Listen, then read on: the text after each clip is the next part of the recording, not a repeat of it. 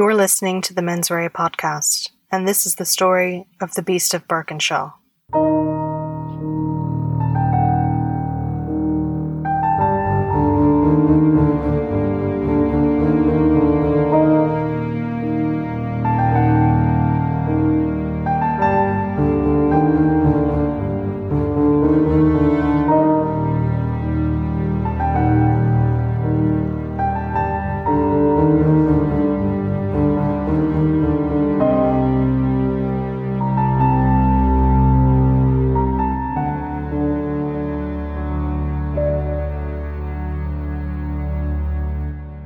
Welcome back, listeners.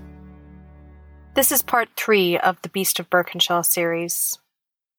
If you haven't listened to the first two episodes, I'd recommend you go back and listen to them first and join us back here when you're done. When last we spoke, Manuel had fired his barristers midway through his trial for the eight murders in Birkenshaw. Manuel decided that he would defend himself and take the stand to tell his side of the story. Reporters in the courtroom rushed as quietly as they could out of the courtroom to call in their news to their offices as the lawyers gathered their things to leave. Manuel's agents, Ferns and Docherty, were positioned closer to him, ostensibly to assist with his defense, but it soon became clear that he didn't want their help. The prosecution begins to question Goodall about the 14th of January and the arrest of Samuel Manuel. He stated as before that Samuel had claimed to own the camera and gloves. He also addressed Manuel's statement that he had received cash from Dandy McKay for showing him around the area he was going to rob. Goodall's testimony agrees with McNeil's. Manuel had been cautioned, but he confessed and brought them out to where Isabel Cook's body had been left. Manuel then got up to question the detective. He implied in his questioning that the police had already known the whereabouts of Isabel Cook's body when they took Manuel out to the brickyard. He had Goodall compare the signatures on the confessions and implied that they were forged. He outright accused Goodall of forcing the confessions from him. Manuel takes all of the other police officers through the same testimony. They all deny, each time, that anything untoward had happened while he was in custody. None of them waver. The next day, Manuel asks for Watt and McNeil to be recalled to the witness stand because he was not happy with how they had been cross examined by his previous defense counsel. He needed to explain some missing guns from the crime scenes. He was trying to lay the groundwork that he had come upon the crime scenes after the murder and removed the weapons somehow.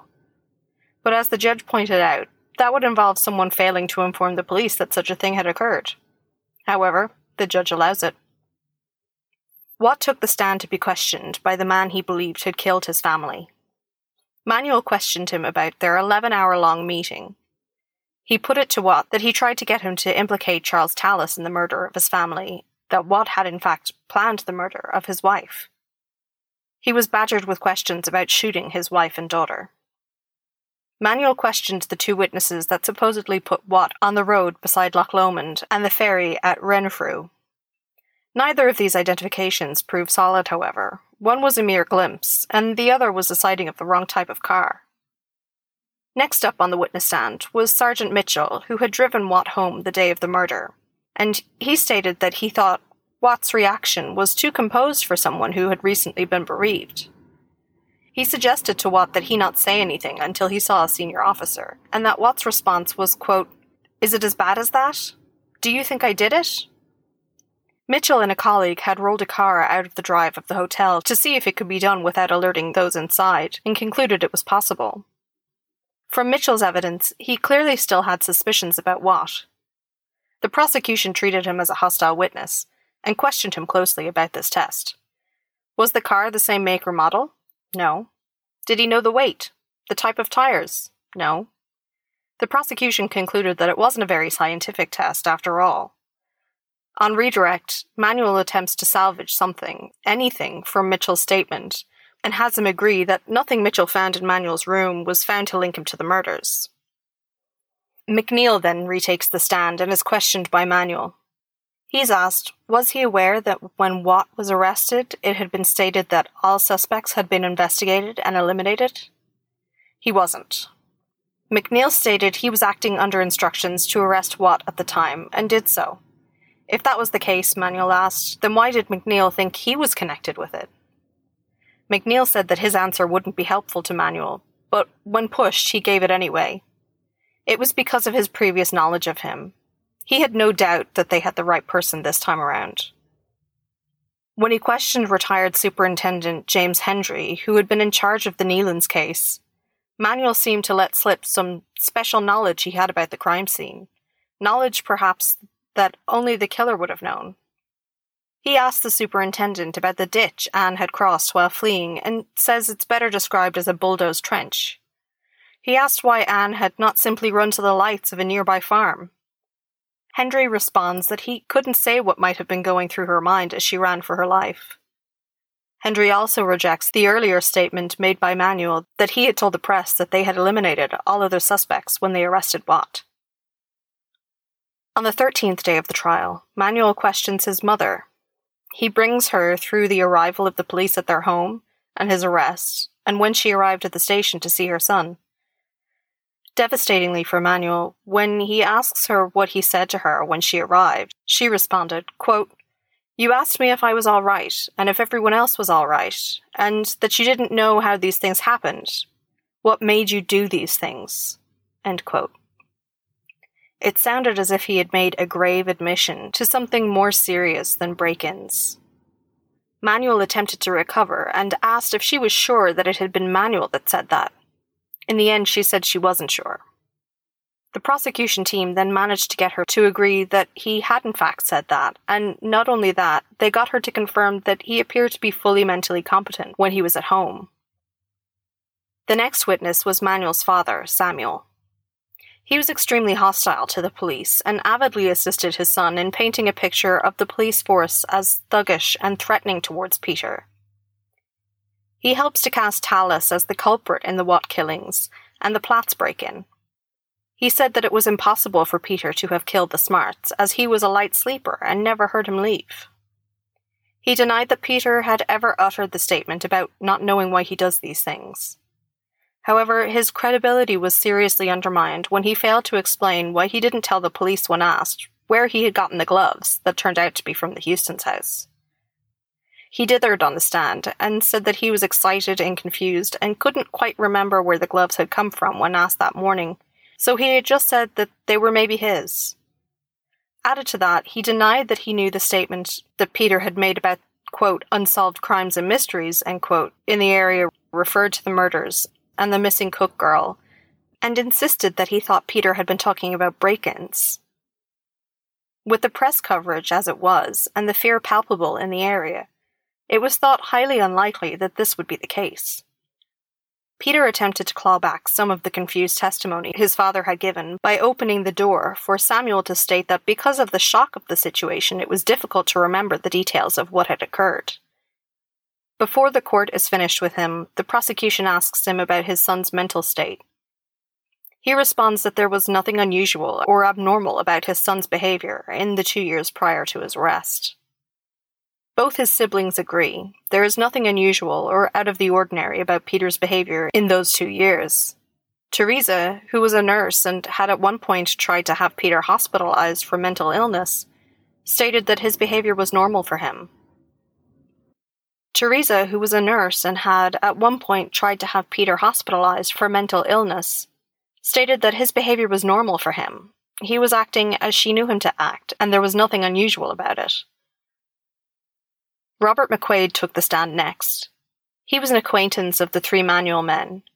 He stated that he had met Manuel in the Royal Oak pub on the 31st of December, and he was asked by Manuel to keep watch while he sold a gun to another man. He noticed that the buyer for the gun was a middle aged man wearing glasses and a black hat. He looked like pictures that had been printed of Smart. The prosecution asked if this was the case, that he had witnessed Smart buying a gun in a pub the day before he and his family turned up shot. Why had McQuaid not gone to the police with this information? McQuaid responded that he didn't want to be done for keeping watch while the deal for the gun was going down. Besides, although there was a resemblance, he didn't connect the two at the time. The prosecution also asked if this was unusual, this gun deal. If McQuaid said it was unusual, he would be asked why he didn't report it but if he had said it was usual, he would be admitting to criminality. McQuaid hedged his bets. It was, quote, quite usual and not unusual, end quote. He was asked directly if he thought it might have been important that an unknown man had acquired a gun the night of Hogmanay, given the news about the murders of the Smart family. Again, he said that he had wanted to stay out of trouble and eventually stated that he didn't think it was that important as he didn't think it had anything to do with the Smarts. The judge then asked when had he decided that the man he supposedly helped to purchase a gun looked like Peter Smart, and that this incident might be of great importance. McQuaid stated that he didn't realize it was of any importance until that day. Which begs the question how did he even end up testifying in the first place? His evidence was a mess. It probably did Manuel's case more harm than good. The final witness in the case was Manuel himself. He had sat through days of testimony and evidence, and his final chance was now here to clear his name himself. It would be to the gallows for him if he failed. He was ever confident and thought himself a highly intelligent master criminal. He convinced himself that he was better at lawyering than the lawyers themselves. He seemed to truly believe that when he got in the witness box and told his story, the jury would inevitably believe him and acquit. He was thoroughly eager to take the stand and show everyone what a good grasp he had of the facts of each case and how good his memory was for the details of the crimes, and to argue, conclusively in his opinion, that he had not committed these acts.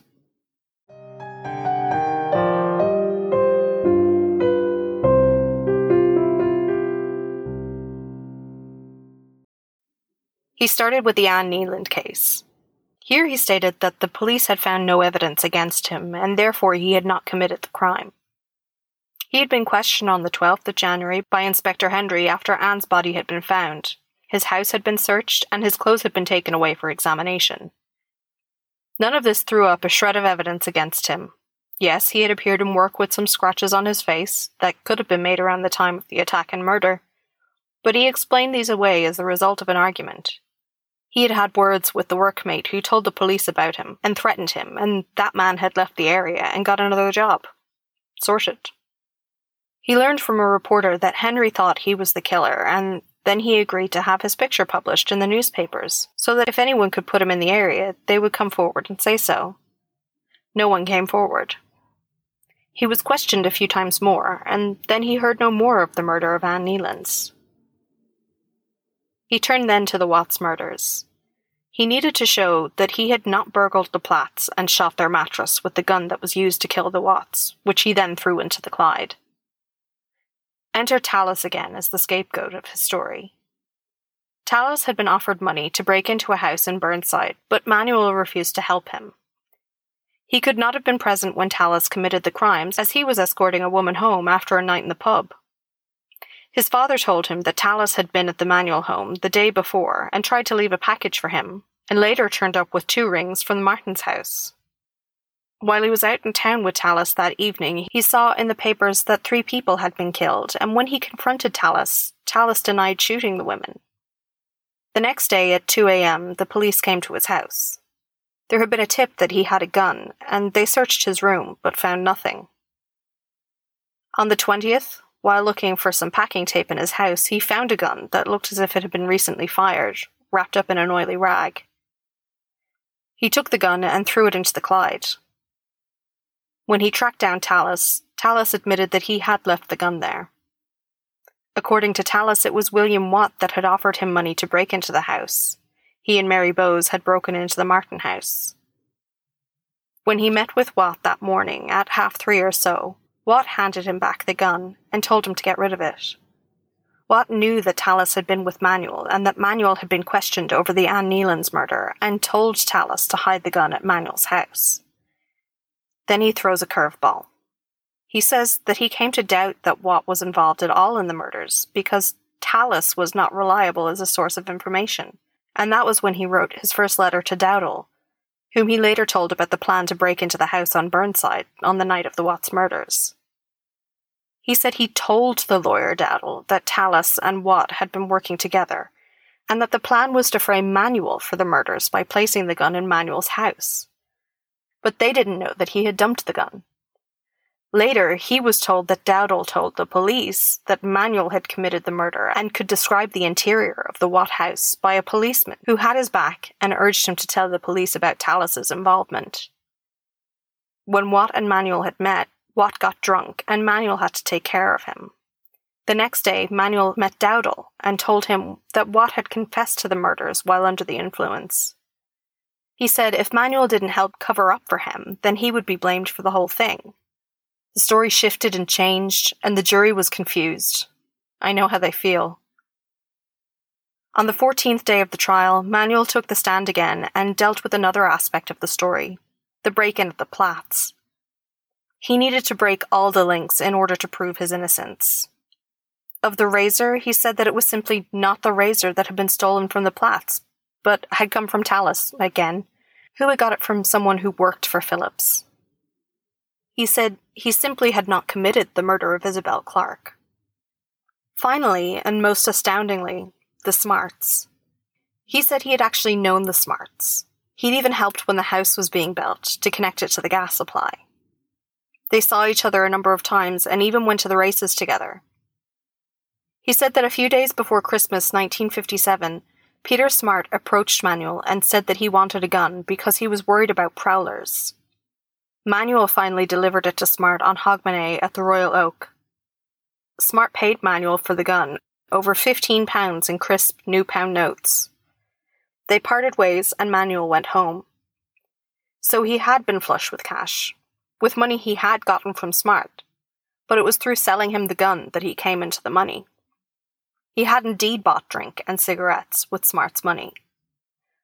But that wasn't the end of the story. Smart had left him a set of keys and had asked him to meet uh, a Mr. Brown at the house on Friday morning as the family were going away. He would be leaving a bottle of whiskey out for the man.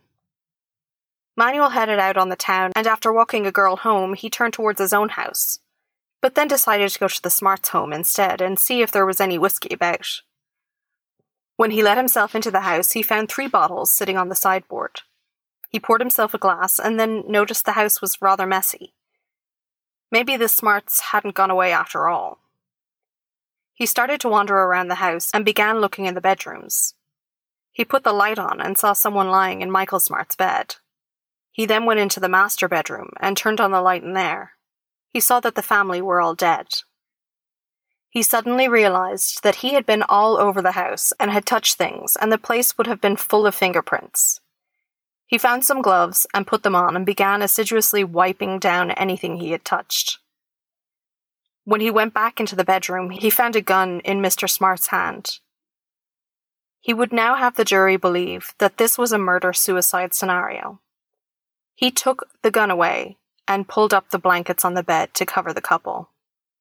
He stopped to feed the family cat before going about getting rid of the gun, which first he hid in a park near his house. When he left, the garage was open and the Smart's car was gone. It took him less than 10 minutes to return home. Later that morning, he collected the gun, wiped it for prints, and dropped it into the Clyde. He waited to hear news of the deaths, but none came. He made an anonymous call to the police, but he still heard nothing. Finally, he heard the news on Monday morning. Quickly, he became aware that the police were looking at him for the murders. He said the police had bullied him into making the confessions that had been presented to court. He was questioned relentlessly. He said that the next morning, when he was taken to court, procedures were not followed. No charges were read out to him, and he was not allowed to arrange for a lawyer for himself. He was told to keep quiet. He agreed to write his first confession in return for seeing his parents, but he stated that he was very careful how he worded the document to attempt to satisfy the police, but not to admit to much of anything in it. The first statement did not satisfy the police, though, and he was made to write out another, which mentioned all four cases Anne Neeland, the Watts, Isabel Cook, and the Smarts. He refused to sign this until he had seen his parents.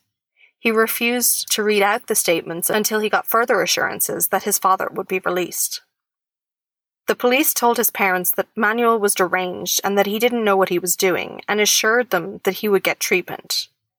He reiterated that the only reason he had written out the confession was because he was forced to by the police to avoid getting his family involved in the trouble that he was in.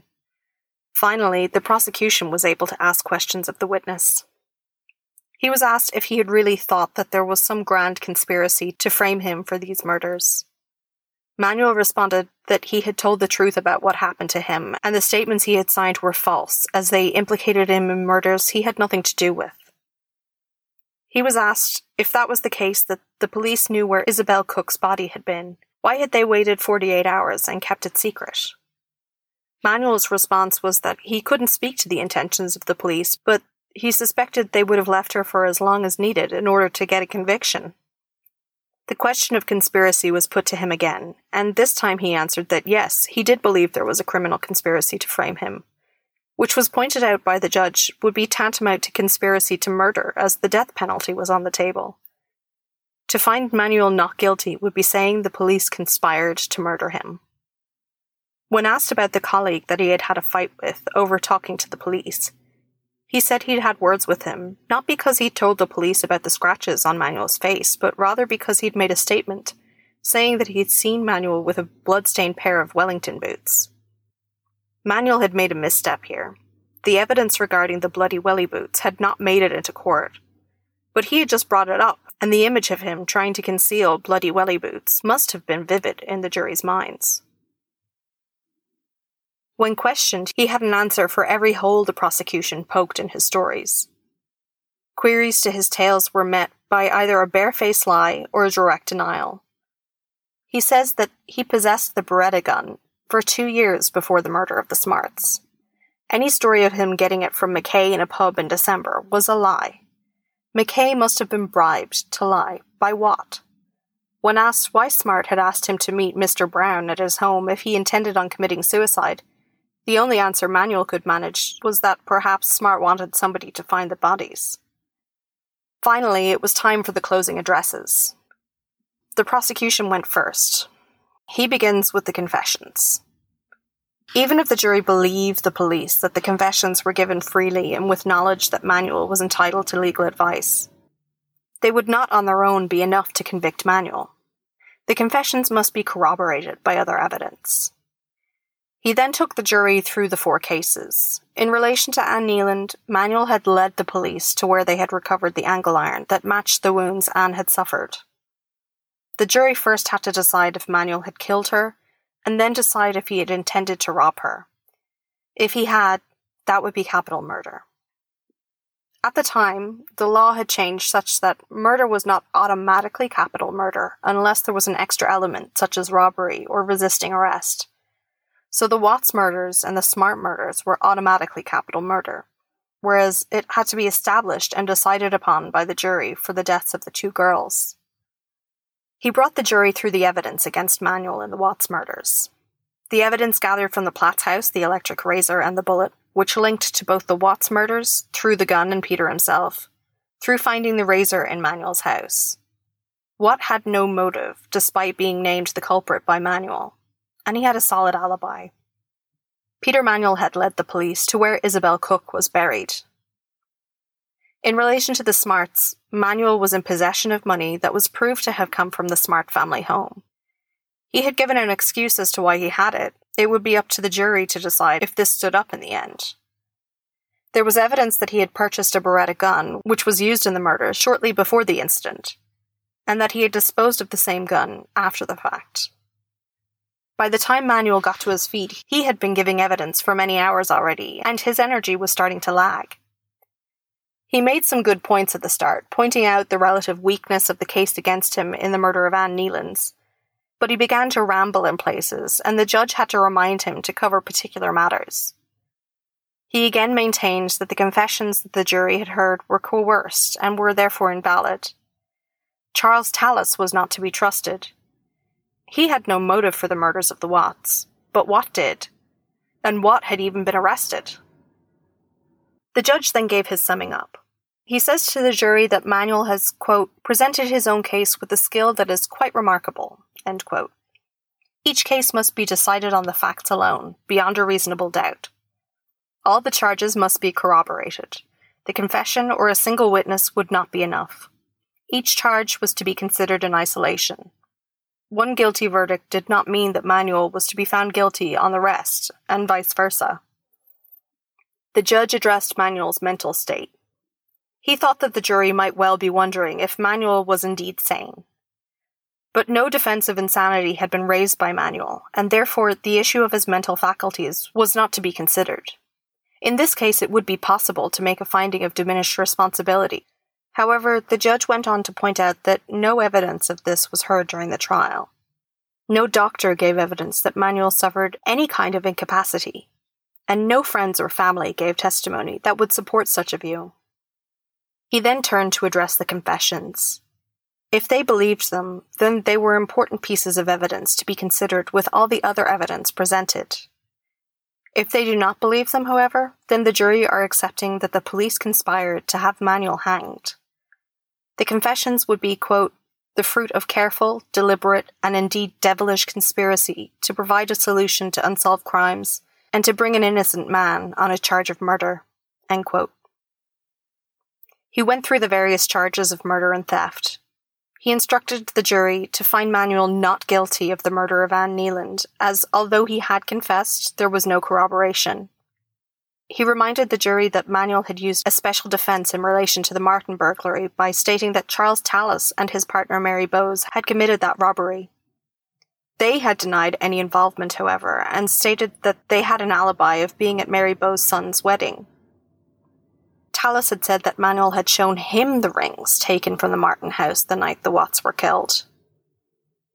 The judge reminded them of the details of the Watts murders and stated that they had to decide who was telling the truth. Either the police were right and Manuel had committed the murders, or Watts had lied and play acted grief after killing his own family.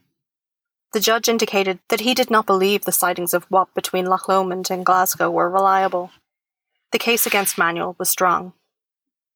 In relation to Isabel Cook, Manuel had made a written confession and the police said that he had led them to her body.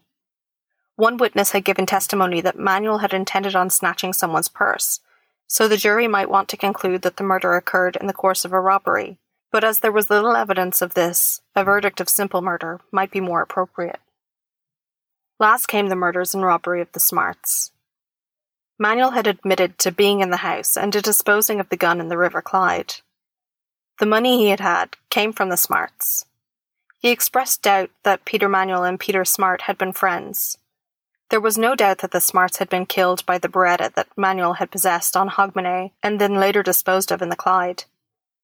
Both the car and the gun were again found where Manuel said they would be. The jury, thus instructed, retired to deliberate.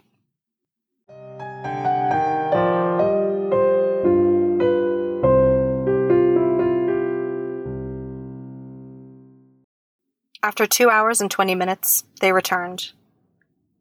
The foreman read the verdicts.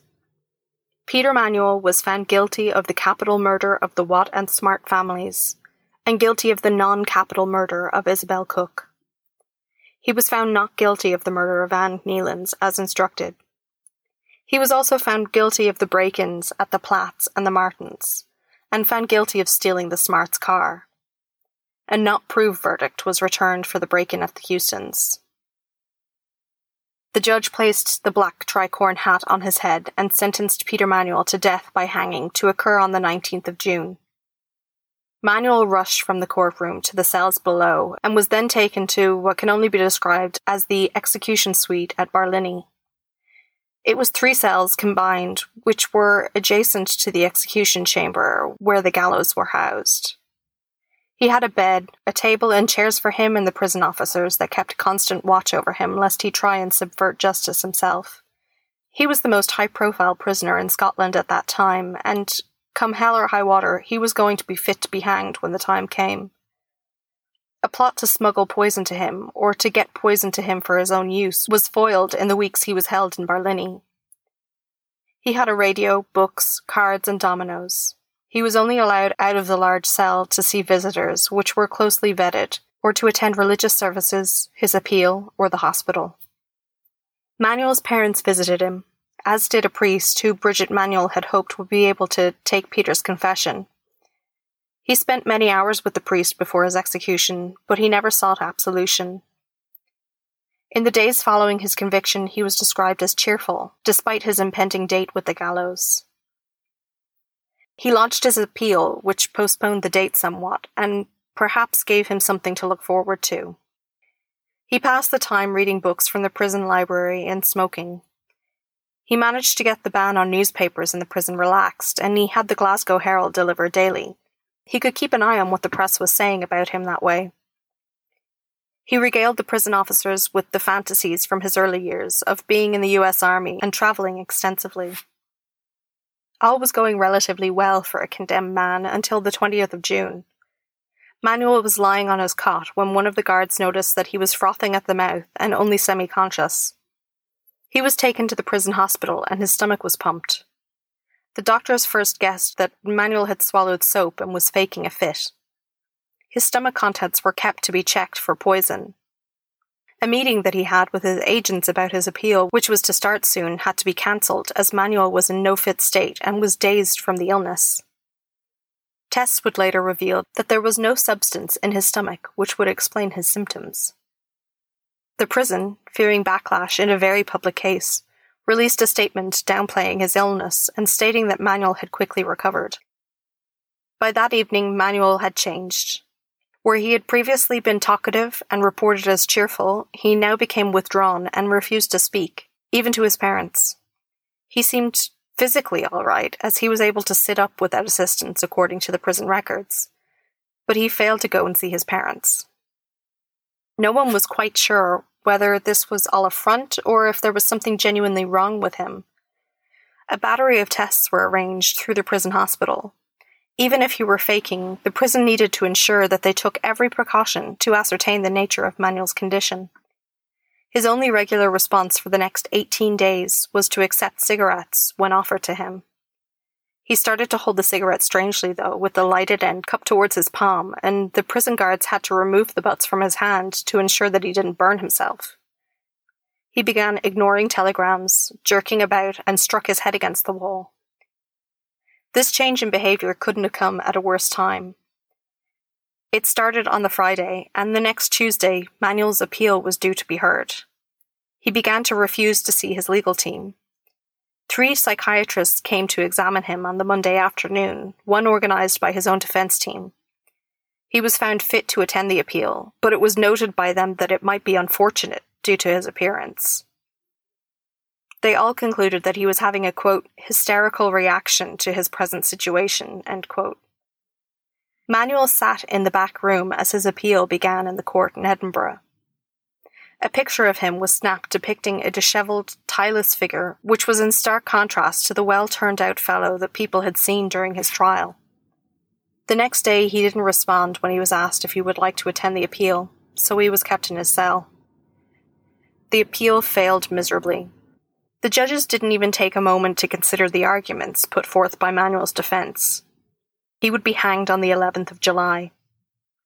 His behavior continued to decline, but the expert psychiatrist stated that the symptoms were consciously developed, that is, he was more than likely faking it. The conjecture was that Manuel's idea of himself as a smart, attractive person had been shattered by the verdict, and he was acting out because of his feelings of inadequacy that arose afterward. At first, his family were kept from visiting him, but when it became clear that his outbursts and silences were not likely to change, they were allowed in to see him. When confronted by his silence, his mother became enraged and yelled at him and slapped his face and pulled his hair. This got no reaction from him. As the date of his death drew nearer, Manuel began to make some disjointed improvements, but nothing that could be described as a recovery. The prison guards seemed to be on lookout for anything that could be interpreted as pointing towards malingering on Manuel's part. All of this was going on in a climate of reform, where many people felt that the death penalty should be abolished. Capital punishment was becoming less and less frequent, and even those sentenced to die were often granted a reprieve. This was not the case for Manuel, however. On the 8th of July, three days before he was to die, word came that there was not sufficient grounds to stop his execution, Manuel did not respond. The next day, there was a change in Manuel. He played cards with a prison guard that morning, and when his family visited that evening, he wrote the messages. The notes seemed to say that Manuel had been hit over the head by a guard named Sutherland. He wanted another appeal. He was assessed again by the prison medical team and appeared in front of the governor the day before he was due to be hanged. His request for another appeal was denied. He took visitors and played cards while the hangman arrived in the prison and began going about his work of calculating the drop and preparing the noose for the following morning. Manuel was recorded as being in good spirits by his guard, despite the failure of his last ditch attempt to literally save his own neck. Unsurprisingly, Manuel didn't sleep that night. When morning came, he washed and dressed himself in a suit rather than in the prison clothing. Just before 8 a.m., Manuel expressed his thanks to the guards who had stood watch over him, and the governor of the prison arrived. A minute later, the hangman arrived, and he and his assistant set about their work. And then Peter Manuel was dead. He was buried quickly that morning in the prison grounds, without any ceremony or attendees, in an unmarked grave. Two weeks after Manuel's death, a coroner's court jury also found that he had been responsible for the murder of a taxi driver, Sidney Dunn, in Newcastle. He had been killed on the 8th of December 1957 after picking up a man who said he was travelling to Edmund Edmundbyers. His car and then his body were found about two miles outside Edmund Edmundbyers in the moorland. The taxi had had its lights and windows broken, and Dunn was found about 140 yards away. He had been shot in the head and his throat had been slashed. After his death, the papers cast Manuel as a monster. If he wasn't mad, like Justice Cameron had said in his instructions to the jury, then he had to be a cold blooded killer. He was depicted as being almost inhuman. Not only had he no empathy, he could see in the dark. The randomness of his attacks and the fact that many of Manuel's victims had been killed in their own homes added to the horror. The lack of clear motive in many cases confounded the public and contributed to the idea that Manuel was pure evil. He had become the beast of Birkenshaw. Thank you for listening to the Mens Rea podcast. If you like what you heard, you can subscribe, rate, and review on Apple Podcasts or whatever podcast app you use. You can find us on Facebook or Twitter at Mens Rea Pod. Join in on the discussion at the Mens Rea Pod discussion group or you can send us your questions, comments, or suggestions to mensreapod at gmail.com. I'd like to take a moment to thank our sponsors on Patreon. Thank you guys. Your support means a lot and helps to defray some of the production costs of the podcast. If you'd like to sponsor the podcast, head over to www.patreon.com forward slash mensreapod. We also have some really cool merch available now through our partners at Zazzle and Spreadshirt so if you head on over to the website, you can check it out there. I want to take a moment to thank everyone in the podcasts we listen to and True Crime Podcasts Facebook page for being such great communities to be part of. You guys are the best. This podcast is researched, written, and produced by me, your host, Sinead. All sources used for today's episode can be found on our website, www.mensreapod.com. Till next time, don't do anything I wouldn't do.